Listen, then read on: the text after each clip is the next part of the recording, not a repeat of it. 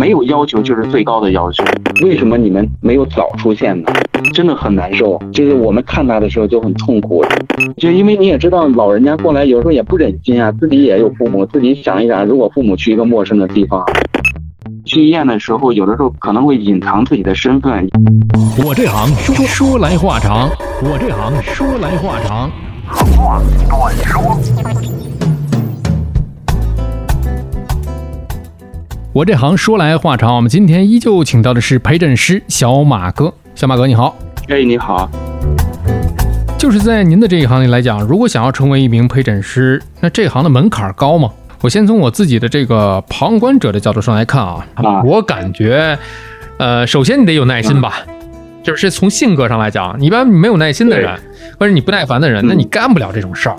对吧？你一个陪伴病人这个事儿，不是陪同旅游，不是带个旅行团。你一是细心，二是得有耐心。你真的是病人本身就牙疼都是个病。你想一想，对对对吧？他需要一个安慰，要不仅仅是帮人去服务，我引导你去找这个科室，然后陪着你等，然后跟你拍片子，不仅仅是这些了，需要去那心理的疏导。我觉得首先第一点就是你得有一个好的性格，这个可能还没法去改，这是天生的一种东西。没错，是是这样的。然后你体力得好，是吧？每天跑来跑去。对对对，其实我我跟你大概提说一下，就是说，嗯，对陪诊师，就是说有很多人问到这个问题啊，也有很多人在讲这个问题，说陪诊师嗯不需要门槛，这是一些很简单的事情。其实恰恰相反，陪诊师说虽然说他是一些做一些很，但是不是说很简单的一些事情，但是他恰恰相反，就是没有要求就是最高的要求。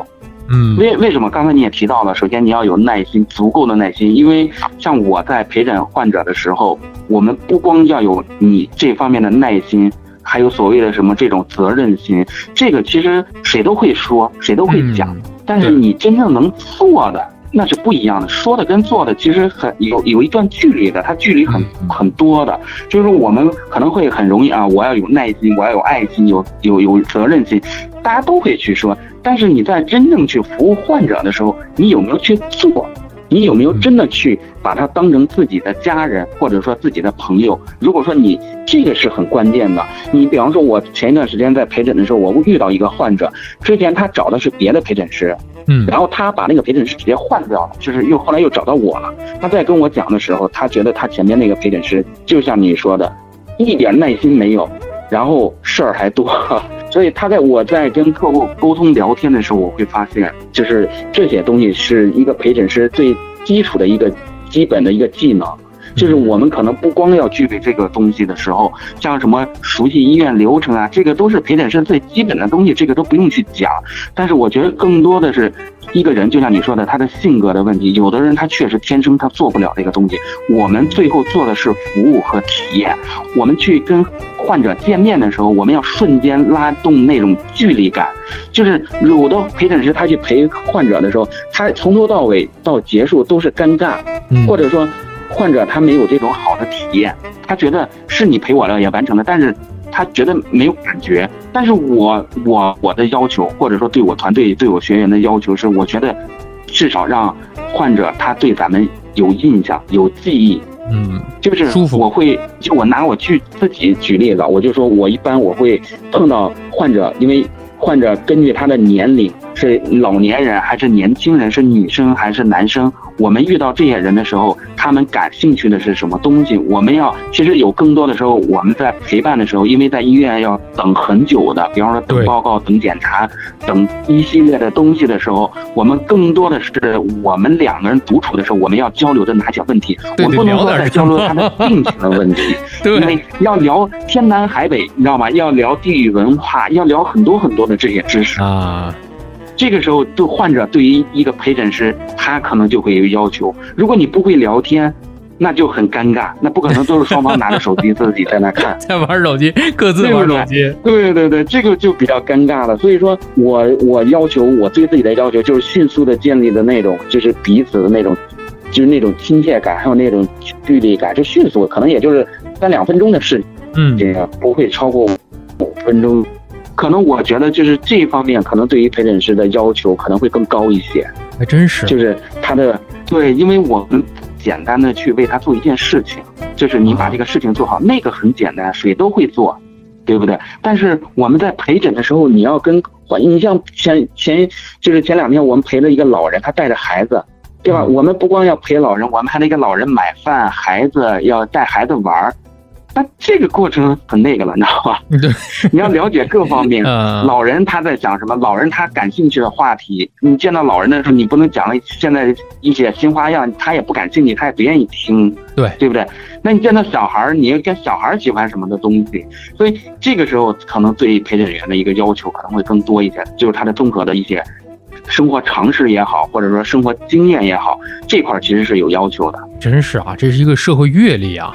对对对对，是这样的。所以说，想做好一件事情真的不容易。说可能很简单，或者说没有门槛，或者说大家可能理解的门槛，可能更多的是以这种咱们大普遍人认为，哎，你有什么样的学历，或者说有什么样的这个技能，可能更多的可能是讲的是这一块。其实那个东西可能对于陪诊师可能没有过多的要求，但是我觉得这一块要求还是蛮高的。就是说大了点儿，就是一个人文关怀。你在陪同一个已经难受的一个病人，心急如焚的一个人，对的，对的，对的，对的。而且你要去，有的时候真的是这样，不光是陪同他，而且你要要他的生活，包括他来北京，哎，他怎么住的、吃的都有哪些，北京有哪些要注意的，这个我们都要去跟他去沟通和交流的。甚至还有一些他不知道他得的是什么病，家属一直在瞒着他。哎呀，真是不这里面要讲的东西其实真的很多，就是特别的不容易啊。是的，是的。这疫情这几年，刚才您开始也提到了，就在疫情的这三年来讲，可能对于这个陪诊，尤其像外地来北京就医、寻医问诊的这种情况，反而就是本人不来，您去代问诊啊，这种情况就是真的是很多，就多了很多。对，是的，这是需求嘛，市场的需求。对，没错，因为一个是市场的需求，再加上现在这个疫情，有好多人他来不了嘛，其实很多还是需求量确实很大。就是单纯，如果说从这个这个角度来讲的话，其实需求量真的很大。因为我在陪诊的过程当中，我有的时候我也会去跟患者去沟通这个问题。我说，就是我们这一项的工作对于你们来说，这个存在的价值到底有多大？大部分百分之不，我不能说百分之百，百分之九十九以上的患者都会说，为什么你们没有早出现呢？很多人都是这样的，尤其是咱们外地患者来北京就医的时候，他们都会说，为什么我早几年没发现你们，或者说我们没有早。去认识你们，他们都会这样跟我们说。嗯，因为你要知道，有很多我们服务过的患者呀，他不是来北京看病的，都不是一次两次能解决的问题。是，所以说都不是小毛病。对对，你说头疼、感冒、发烧的地方都能解决，对吧？是的，是的。来北京的肯定都是问题，都是比较正啊，棘手的问题。对对，所以说这一块呢，可能跟地方的区别还是有那么一点。怪不得您在一开始说的这个，为什么来北京？是现在您一是在北京，二一个是可能就这种刚才我们提到的一线城市的一些国家，咱们现在这些头部的医疗资源在这边比较多一点，大家可能也都是很多慕名而来的。对对对，嗯，是这样。当中我也提到过的，就是有一个患者，有一个大姐，她是妇科癌症这方面呢，她就是无儿无女，哦，也没有结婚，父母双亡，就一个人，就一个人。而且还是疫情期间，你知道吗？他当时他找到我们的时候，他就好像抓到一个救命草一样。我们还得开车到那个白庙那个检查站跟前，就是跟北京跟河北交界的地方。明白，明白。白庙那边，嗯，对，我们要去开着车把他接到就是北京医院的附近的一个酒店，我们要给他接过去入酒店，然后他要做化疗嘛，然后他二十八天来一次北京，然后他每次来的时候，刚开始的时候可能。你也知道，他们肯定多少肯定有家属，但是说白了，那种家属不是至亲，你知道吗？其实就是亲戚嘛。对对对对对对，所以说人家也有自己的事情嘛。对，说白了，对吧？他找到我们的时候，真的是就是那种救命稻草的那种感觉。就是这个患者，我大概服务了他不下于十次了，你知道吧？就是每次都去检查站去接他，因为疫情嘛，河北就是进京回去要隔离的就比较麻烦，不能冒这个险，所以每次我们去接他的时候，送到相应的酒店附近，然后第二天呢，要代理他去做入院。就是办理住院，办理住院呢有一个入前术前检查，就是做一系列的一些检查，就比方做核磁呀、做核酸呀、做一系列的一些东西。就是我们这个时候要跟他独处，就是那种真的以家人或者说以朋友的身份跟他聊天，而且你还要有很多，你要有就像你说的，要有丰富的这种生活阅历，要跟他去聊。你想他这个年龄呢，你得跟他聊什么呀？就不可能大家都是各自去看手机啊。包括他的饮食，他的吃什么，做什么，包括我还有时候跟他开玩笑，我说那个姐，你等你好了以后，我们会邀请你给我们整个陪诊行业人去进行一个培训，就是我也在鼓励他嘛。就是我说你，你是一个亲历者，因为你是一个患者。是是。从患者的角度来说，你觉得陪诊师具备什么样的条件，或者说具备什么样的技能，能符合你这样，就是能满足你们的？就或者说我们在跟您沟通聊天的时候，哪些话能说，哪些不说？我跟他探讨的其实很多很多，就是这些问题。而且每次的时候，就是他住完院以后，然后还要再给他接到酒店，然后再送到白庙，然后他的亲属再给他送回去，就是这样。哎呀，每次，而且每次我最那个的时候，就是每次从酒店推他医院的时候，因为他得的那个病就是不能走路嘛，就很难受，整个人就是很难受的。就是那个路程大概有一公里的路程，我们有时候能推到一个小时的时间，真的很难受。就是我们看他的时候就很痛苦。有一次他在我的一个，就是我那那天就是我们就已经很熟了嘛，我说姐，你帮我拍了一个视频，然后他讲的时候，他就是。真的就是那种，就是当时是就是特别注意他的一个细节性的东西。他讲到说他没有亲人的时候，他这个眼泪就是不止的往下流，你知道吗？嗯。那个已经给我提供服务好几回了，非常非常好，真的就是好多都感动我，真是拿我当亲姐姐那么去照顾，整个陪诊服务真是。啊，一点没说这是客户，这仅仅是工作，一项工作仅仅是一个客户，不是，真是拿拿我当亲姐当亲人，那么一点一滴的，那么去照顾，嗯，真是我特别感动。这几次你看，一直现在都好几个小时了，特别耐心，哎的陪伴我，哎细节上都照顾我，哎一点一滴的照顾我，因为我身边也没有。其他人，哎，没有其他家属，嗯，得亏有了小马哥啊，真的觉得他有他想到这么一个服务项目哈，这样一个行业，不仅说，哎，他们这个工作，也给我们提供了一个非常便捷的、温馨的，关键是温馨的一个服务，呃，温馨的照顾。等下次，等下次陪诊完了，我再跟你们聊。就我觉得真的挺不容易的，身边没有任何亲人，无儿无女，然后没有父母。我觉得我们第一次真的是真正的是被需要。我觉得已经超越了这种服务被服务，已经超越了这个层面了。我觉得它可能更多的是一种。社会层面的一种一种关怀，比方说他这种，他是一个社会的一个个体，但这种个体又比较特殊，那特殊的社会的个体又是处于一个弱势的一个情况的之下，在这个时候，您是其实从另外一个角度给予这样的一个个体人群一个一个援助之手，然后相应的呢，他会给您一些报偿。我觉得这个这真的是特别的好，又然后这个事情吧又特别理性，而且呢，它又满足了整个社会的需求。是的，是的，没错，是的，是这样的，嗯，包括还有就是，就是我之前陪过一个，就是一个精神有问题的一个患者，就是重度抑郁症、重度焦虑症、精神各种精神的一些问题的一些患者。这个患者呢，然后他其实是一个高级知识分子，就是清北的学生，就是当时有一个应急的一个创伤，就是得了这个东西，就是一时间的。然后他的家属呢，就是。确实没有时间去，因为他那个家属当时找到我们的时候，他说他之前请了一个类似于那种护工这样的一个人，就是家政的这种，就是年龄也不大，他大概五十岁，陪着他去的。阿姨的这种。对对对，然后他去了以后，反正就是效果特别不好，不好的原因是因为他跟这个人讲了一些就是挺邪乎的，什么说你什么附体啦，什么这些东西的时候。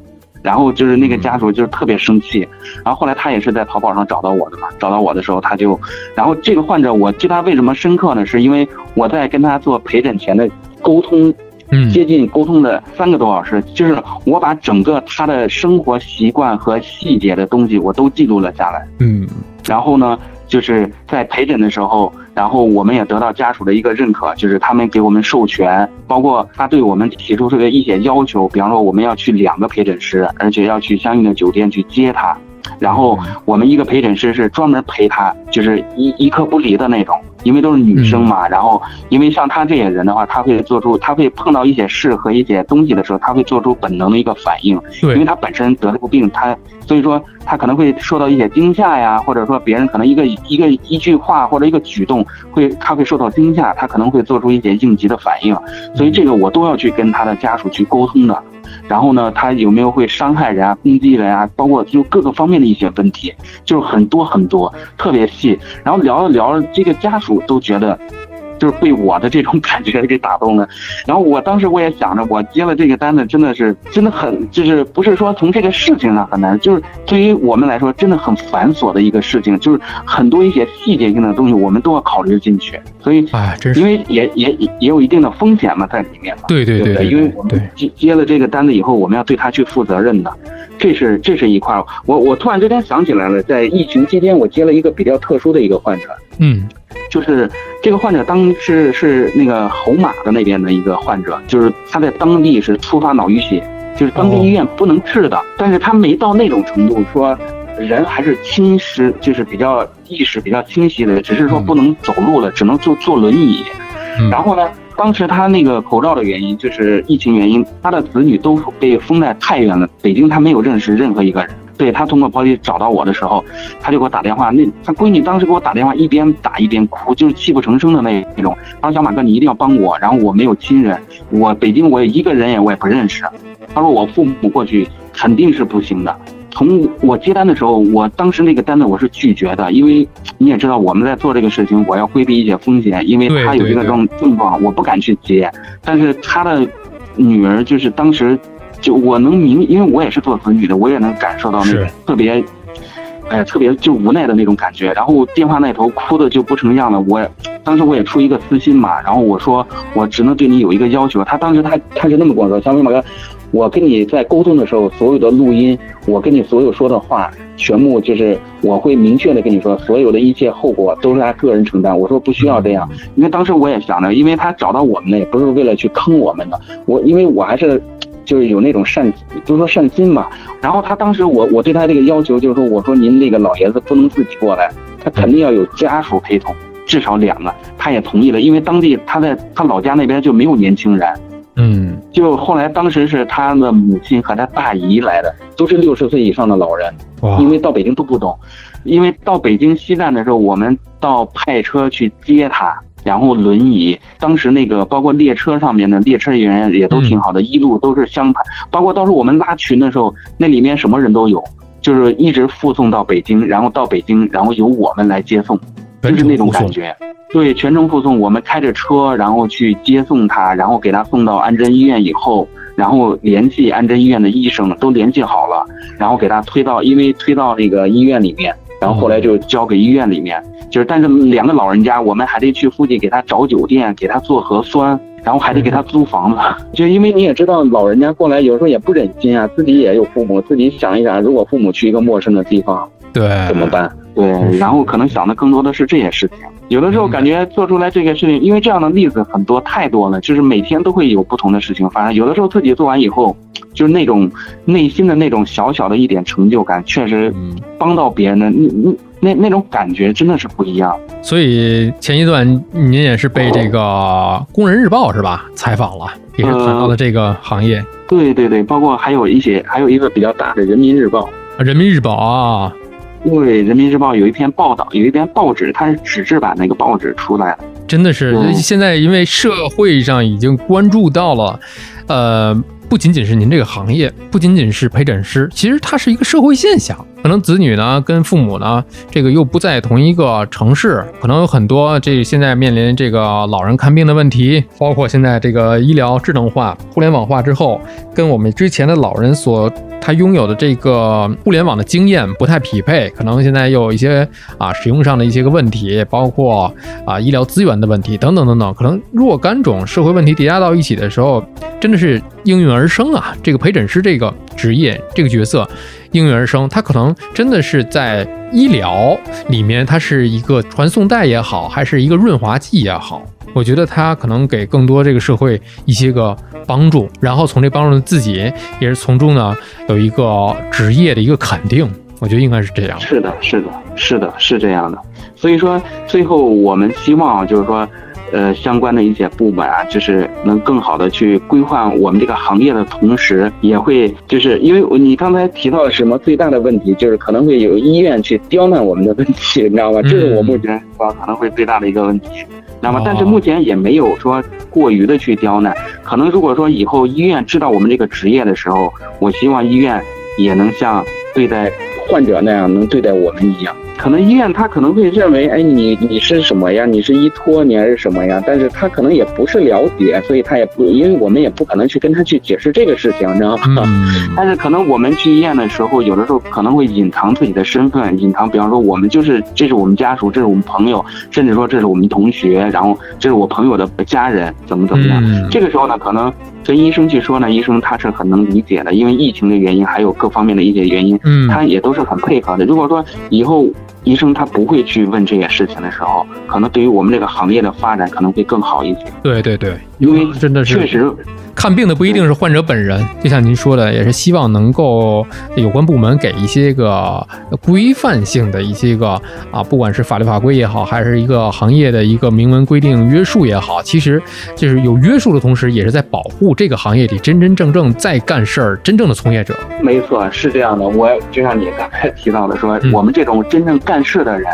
我们希望得到一种保护，或者说有那种打着这个陪诊师旗号的做一些事情，其实我们也是也可以理解，大家都是为了生活。但是他在黑化我们这个行业的时候，这个就我们就不太友好，就是怕这个啊，因为大家也都是为了生活嘛，因为整个大环境啊，其实都不好，也可以理解。现在您团队有多少人了？